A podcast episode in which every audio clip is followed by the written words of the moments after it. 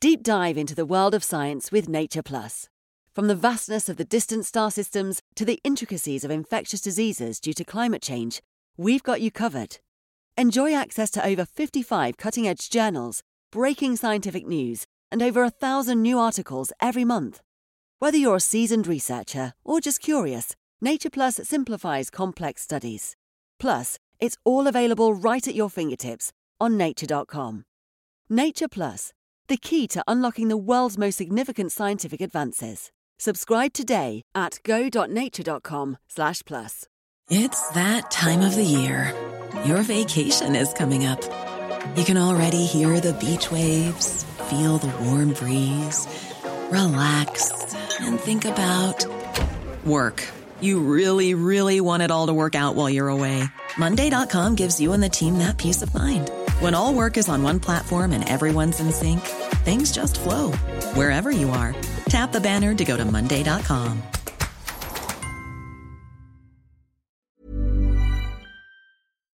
Hello and welcome to Backchat. If the Nature podcast is the speech at your graduation ceremony, Backchat is the party after the after party.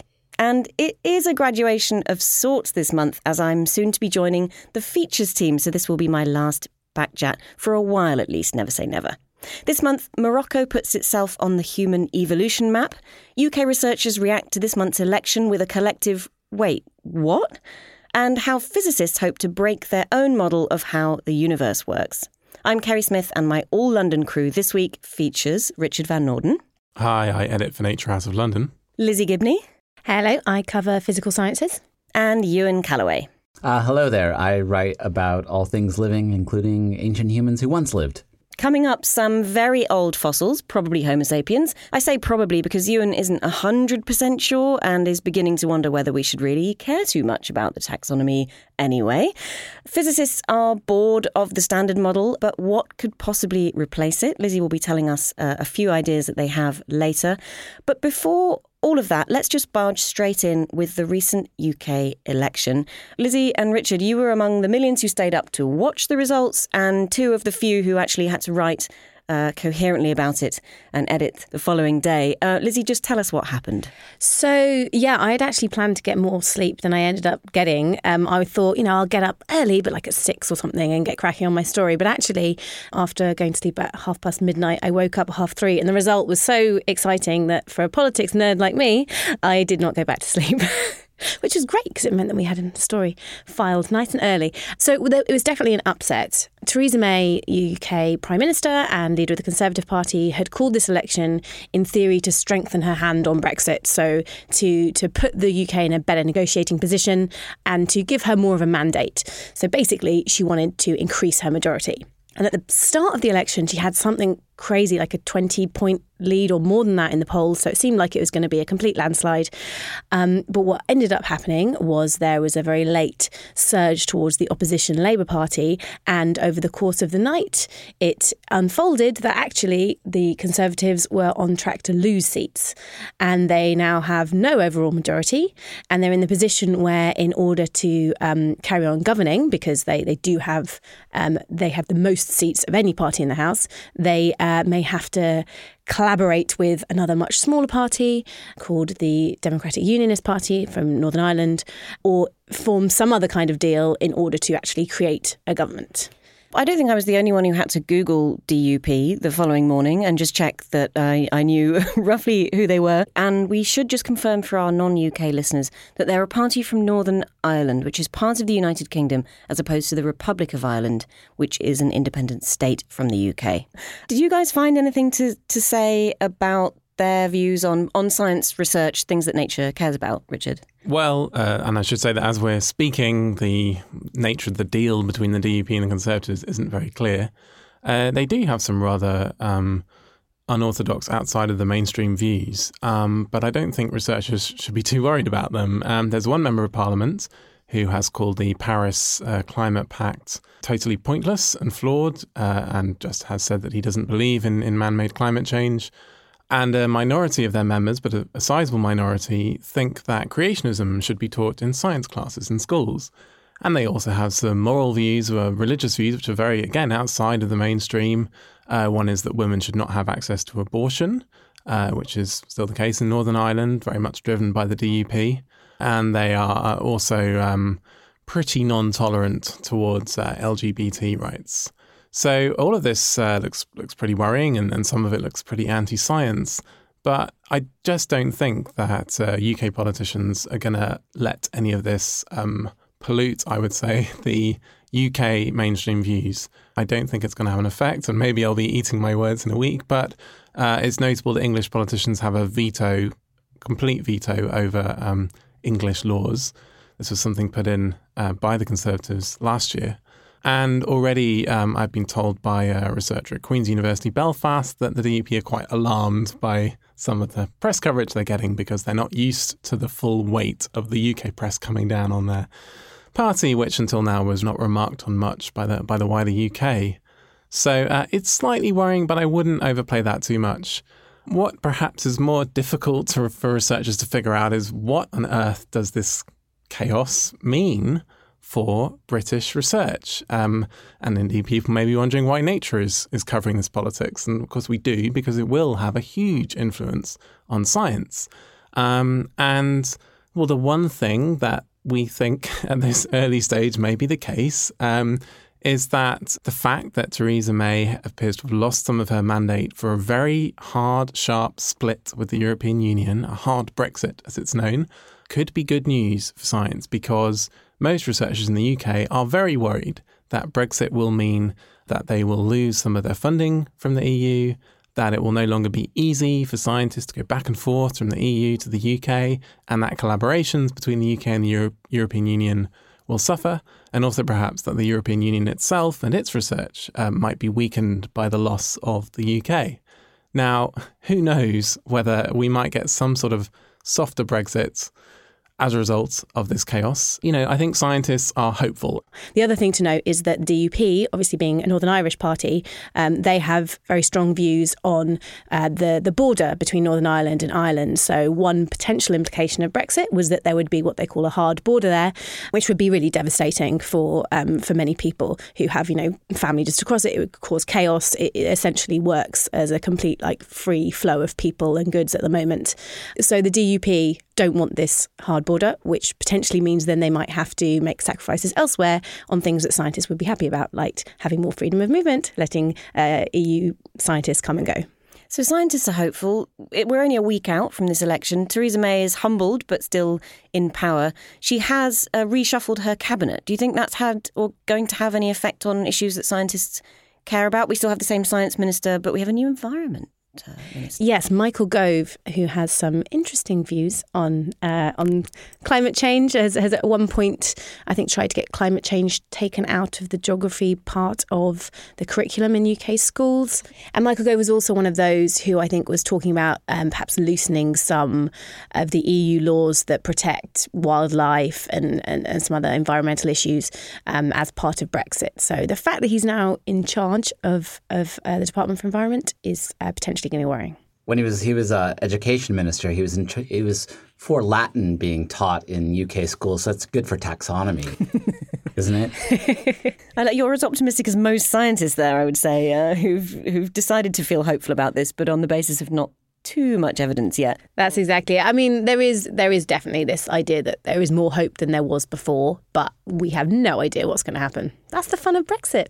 All right. Well, we're going to leave. Um, we're going to leave the fun of Brexit for now and we're going to travel back in time long enough to a group of humans who didn't probably uh, need to care too much about politics. I'm guessing there wasn't much of a political system around uh, 300,000 years ago in Morocco, Ewan. Can you just give us a quick recap of the story you wrote last week on this new fossil find? Yeah, I mean, unless you were sitting under a, a science journalism rock, you probably saw some headlines about oldest human ever discovered changes the story of our species, changes, you know, everything. If you missed that, here's here's what happened. Basically, a, a paper in Nature came out um, from some researchers based in Germany, and they had been excavating a site in, in Morocco near its Atlantic coast, near near the city of Marrakesh, and this site called Jebel Irhoud, uh, we've known about it since the 60s. People found a nearly complete skull there, but they thought the, the skull and the other remains they found were, were really quite young, first 40,000 years, and then maybe, you know, 100 and 140,000 years. And the assumption was is that these remains, though they had some features that were like us, such as kind of a, a delicate face, um, uh, that these, these creatures were they're alive too late to be of much relevant to the origin of our species. Most people think that humans, Homo sapiens, emerged maybe 200,000 years ago in the quote unquote Garden of Eden, possibly East Africa, definitely sub Saharan Africa. The news was is that these researchers redated this site in Morocco Bada bing, bada boom, it's 315,000 years old, and they found some new fossils that complete the picture of its, of its skull and of its face. And it revealed that in some ways, its face was very much like us. It's a face you would recognize today, one of the researchers told me. Its skull would have held a big brain like ours, but it was uh, differently shaped, more like a torpedo than our round brain. But the the big news and the, and the reason why everyone is talking about it, and what reason why I'm talking about it, is that they decided that this skull, that these remains, mark the earliest known Homo sapien remains ever. The researchers say it means our species emerged much earlier than we thought. Instead of 200,000 years ago, maybe more like 300,000, 400,000, even 500,000 years ago, and that it spread all across Africa to become who we are today. And it's been a bit of an excuse for people to lump all these kind of slightly weird findings that didn't have much context together into a big bag labeled Homo sapiens question mark. Yeah, exactly. And so that's that's kind of what there's been a little bit of controversy is about. Is like we call these things Homo sapiens, these things we found in Morocco and Jebel Irhoud, but they don't look like us. You know, they got this torpedo brain, um, which means their brain was probably organized differently to ours. So sure, call this Homo sapiens, but it's not what we think of as humans today, which you know just shows you how arbitrary taxonomy can be. We've actually got no good definition for our own species. Carl Linnaeus, the father of uh, taxonomy, when he was defining species, uh, all he wrote for Homo sapiens was "know thyself" in Greek. So, you what know, a cop out. Yeah, what a cop out. So the argument, you know, people have told me is that we need to just throw everything out of the box and start to like put things back in the box a little bit more carefully and build a comprehensive picture of what our species is and what our species isn't. And only with that can we understand what we really want to know is the evolutionary scenarios under which our species emerged. Did it emerge all across Africa in this interconnected ecosystem? The Sahara Desert didn't exist 300,000 years ago. Or did it emerge in a Garden of Eden maybe longer ago than we thought? So th- these questions are still up there, and these fossils don't really answer them. There's, al- there's always a lot of questions, aren't there, when there are new fossil finds, precisely because fossil finds from our own species or network of possibly related um, creatures who may or may not be from our species, uh, we don't find fossils like that very often.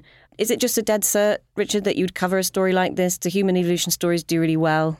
They do do well. There's just an inherent fascination with our origins and why we evolved the way we did. But yeah, we there's a lot of fossil stories that we don't cover um, because there's a there's this distinction to be drawn between what's stamp collecting, what's a granular addition to the uh, to the thousands, hundreds of thousands of fossils that we know about, and what truly um, has a remarkable import to it. And I mean, I think that this discovery or redating falls into the latter camp. Sometimes more and more fossils. It's gotten very complicated. Our story. There are more and more H. sapiens, H. neanderthalis uh, H. habilis. Right? There's a lot of stuff out there, and even the diagrams of these interconnections. Uh, Ewan is grinning at me here. He just he loves this stuff. But even the diagrams of these interconnections, you know, the the where one started, where another ended, the geographic range just isn't known and may never be known. You must uh, dream of the day, Ewan, when you can draw a diagram or help one be made that looks a bit more like a flowchart and a bit less like a word cloud. Whenever I do one of these stories, Richard or, or my editor was like, so let's have a tree. What, let's show how all these things are related. And there are trees. They're pro- they're they're wrong. They're oversimplified, and I kind of want to just I don't want to abandon this idea of a tree, but it's we're never going to have a complete tree. It's a very bushy tree with lots of ends. And a really recent realization, I think, is that the trees, the branches, uh, separate and they come back together when species interbreed. That there are these like archaic things that probably interbred with humans and their genes are living in, in humans alive today. So I think in this mess there are interesting stories that emerge and it's an, it's an important one. I mean, it's a story of us. I'm fascinated by how we go about trying to, to build up this complex and diverse picture from lots of individual different bits of evidence that are found over our kind of you know recent human history. Like how it must be just incredibly difficult to do. And how often does the the taxonomy or the story get overturned when you have a whole new site? Not as often as the headlines say. Rarely do new fossils change everything. They they tweak things. Um, you know, they fill in question marks, but it's only one dot in you know a, a, really long journey, and so saying that one little thing changes everything, I think that's that's misrepresenting science and misrepresenting what might have happened. So rarely would one piece of evidence overturn everything, one little tooth or one little piece of uh, jawbone. Um, but Lizzie, in fact, physicists would love it, wouldn't they, if they could find one little tiny little crack in their standard model, which would allow them to chuck it in the bin. Absolutely, we are looking for that that deviation um, that will tell us where to go from here. So, the standard model is probably what you've heard me talk about before. It's this um, quite succinct and elegant group of equations that describe particles and the ways in which they interact, and um, it's a very accurate, very broad picture of everything in in everyday life. Certainly. Um, but we know that it's definitely not the full story. It's a bit like um, you may you've got Newton's laws, and then they were superseded by Einstein's general theory of relativity. Newton's not wrong, that still works, but actually there's much more going on. So we think that probably there is either um, a whole new theory like that lying underneath the standard model, or we could extend the standard model. But we know that we have to do something like that because there are a whole bunch of things that it doesn't explain. Um, you know, like doesn't include gravity, for instance. So physicists thought that once they'd filled in all the gaps in the standard model, which is basically what they were doing until 2012, when at CERN, at the LHC, they discovered the Higgs boson. That was kind of like the final little jigsaw piece to put in. They thought that then they'd go to higher energies and some predicted new particles of a, um, a theory called supersymmetry would appear and we would carry on this same journey that we've been on for for about 40 years you know increase increase the energy of your colliders and find new particles. Even though the LHC is working amazingly well that has not happened. And so instead physicists are looking in other more subtle ways. They're trying to see anything any teeny, teeny, tiny differences from the standard model that might prove that lever by which we then figure out what is going on, either past it or beneath it. And where exactly are they targeting their search for the little chinks in the armour of the standard model? So, one place that they have perhaps been quite successful at CERN is one of the, I suppose, lesser known of the LHC experiments called LHCb. And rather than relying on going to higher and higher energies, they just look at um, the ways in which particles decay and they look at them in enormous volumes. So, particles that we know already can be influenced by potentially whole new particles beyond the standard model in very, very subtle ways. So you look, you compare, for instance, the rate at which um, a particle called a B meson decays into two taus, which are like heavier versions of electrons, versus how often they can they decay into two muons. Say that should happen at equal rate once you take into account their mass. And they're finding that it doesn't quite happen at an equal rate. And no one can explain why that is. Physicists will not tell you this is a discovery because it, could just be statistical fluke, but they might equally be homing in on something. The um, surprising thing for me, uh, editing some of the stories about these small deviations, is um, how old the data is.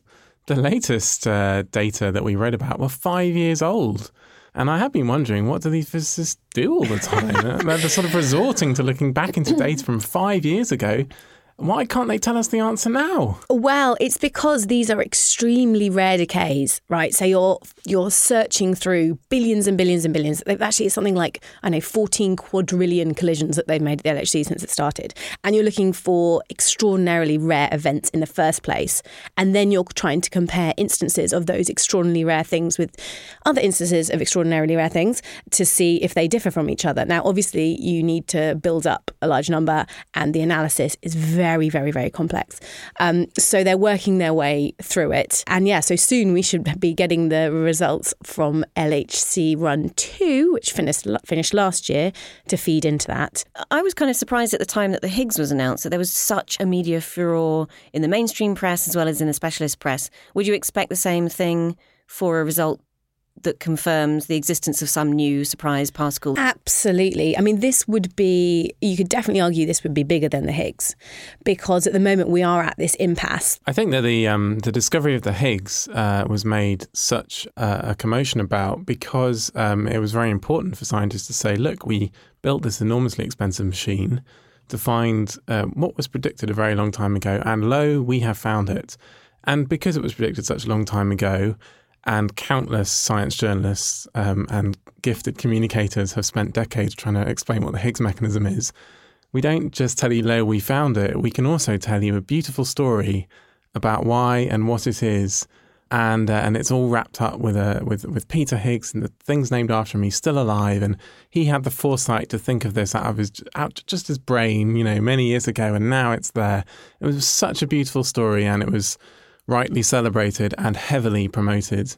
Now, if something surprising were to emerge from one of these studies, it should be bigger news, but it's actually harder to wrap up into a story because there's really not much else that could be said. We have now, they'll say, we have now got a statistically significant result that these obscure particles don't decay in the ways that they ought to. And theorists think that this indicates that a shadow particle that we can't see, which might be any of these four or five options, might be causing that deviation. And that's not a neat story, and it's an experimental story, but it probably would be bigger than the Higgs. So, how long till we get to write the story that says, hey guys, we found the protagonist for that story that we told you about where we didn't know who the protagonist was? This is the thing. It, it may never happen. That's the terrifying thing for physicists, really. But Richard's very impatient. As are all editors. I'll tell you the other thing I'm impatient about is when can we announce the death of these theories right. like supersymmetry that the LHC was mm. supposed to tell us about, as these other new theories are sort of being born but aren't really out of the ground mm. yet. So things things get born very easily in physics, but they really don't die. so, so, there are an awful, there are other anomalies that, um, that that definitely looked promising as ways to go beyond the standard model, but but actually don't seem to be anymore. But there are always still people who hang on to them because perhaps it was their theory that they came up with. There, um, you know, they've written a dozen theory papers that explain this a potential new particle that, it, that, that, accounts for this anomaly. And as soon as you say that anomaly doesn't exist anymore, then they're a bit miffed. So here's something I thought about. You mentioned supersymmetry, Lizzie, as like the theory that won't die. And human evolution actually has a really nice parallel, and it's called multi-regionalism. So uh, how earlier I said most people think that our species emerged out of Africa and populated the rest of the world. Before that, or kind of maybe at the same time, there's this idea that humans emerged – in different places around the world. So in Europe, the Neanderthals kind of interbred with Homo sapiens from Africa and gave rise to humans there. And all these species, you know, humans basically emerged all over the planet. And it's been pretty much falsified by a lot of genetic data showing that we trace almost all of our genetic diversity to humans living who are living in, in Africa. But then we get things like Neanderthal interbreeding. People say, aha, multi-regionalism, or we get something like this Jebel Irhoud fossil. they say, aha, you know, African, you know, multi-regionalism. So it's just a, it's the theory that that won't die. And I don't know if there's an experiment that will completely falsify it. Maybe supersymmetry is the same way. Yeah, you, it's basically impossible to falsify, only possible to find. The never-ending stories then of human evolution and supersymmetry. Um, thank you all for joining me, Lizzie Gibney, Ewan Callaway, and Richard Van Noorden. For all the latest science news and more on all the stories we've been talking about, nature.com slash news is the place to go. Nature.com slash nature slash podcast is the archive of all our lovely audio goodies. And we'd love to know what you think of the podcast. Drop us an email, podcast at nature.com, or a tweet at nature podcast. I'm Kerri Smith. Thanks for listening. When you need mealtime inspiration, it's worth shopping Kroger, where you'll find over 30,000 mouth-watering choices that excite your inner foodie. And no matter what tasty choice you make, you'll enjoy our everyday low prices, plus extra ways to save, like digital coupons worth over $600 each week. You can also save up to $1 off per gallon at the pump with fuel points. More savings and more inspiring flavors make shopping Kroger worth it every time. Kroger, fresh for everyone. Fuel restrictions apply. This is the story of the one. As head of maintenance at a concert hall, he knows the show must always go on. That's why he works behind the scenes, ensuring every light is working, the HVAC is humming, and his facility shines. With Grainger's supplies and solutions for every challenge he faces, plus 24 7 customer support, his venue never misses a beat. Call quickgranger.com or just stop by. Grainger, for the ones who get it done.